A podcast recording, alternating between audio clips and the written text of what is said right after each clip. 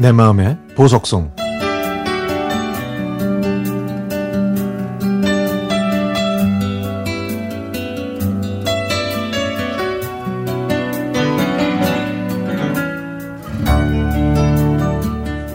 제가 초등학교 4학년 때 아버지는 중동에서 일을 하셨는데요.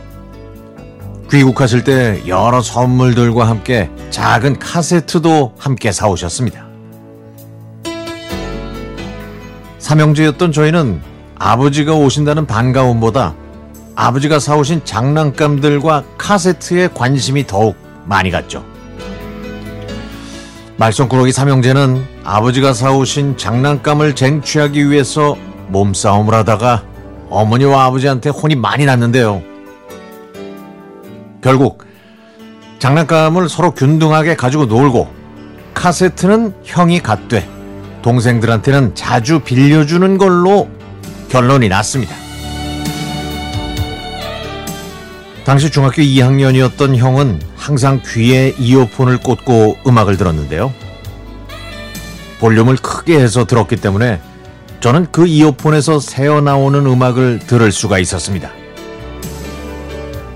소리는 비록 작았지만 그 노래가 얼마나 좋던지 분명히 우리나라 말은 아닌 것 같은데 이상하게 끌리는 겁니다. 그러다가 형이 외출하고 집에 없는 날 저는 이때다 싶어서 형의 비밀 서랍을 열고 카세트를 꺼내 이어폰을 귀에 꼽고 플레이 버튼을 눌렀습니다. 경쾌한 음악에 제 몸은 절로 이리저리 흔들흔들 움직이기 시작했죠. 와, 이거 정말 신세계다. 라고 생각하고 있는데 갑자기 대문 열리는 소리가 들렸습니다.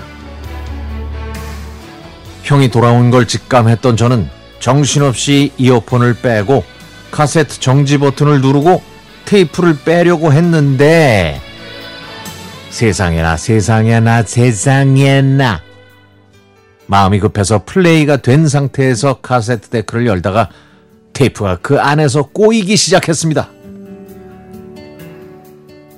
형은 이런 저의 모습을 모두 지켜보고 있었고요. 저는 무의식적으로 형의 손을 쳐다봤습니다. 손에 조금씩 힘이 실리더니 이윽고 주먹이 만들어지더군요. 그날 형한테 정신없이 맞고 나서 저는 한동안은 카세트 주변에는 얼씬도 안 했습니다. 그러나, 그러나 저는 그 짧은 순간의 감흥을 절대 잊지 못하겠습니다. 그래서 저는 결국 형과 불평등 계약을 맺고 말았습니다. 형한테 천 원을 주면은 한 시간 동안 사용할 수 있는 계약이었죠. 부모님은 분명히 동생들과 같이 사이좋게 들으라고 하셨는데 저는 그렇게 형의 금전적인 노예가 되고 말았습니다.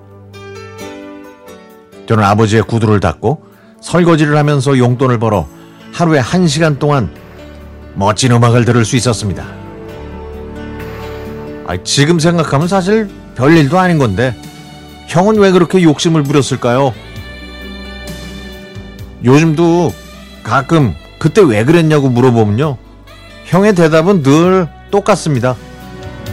내가? 아우, 난 그런 기억 없는데.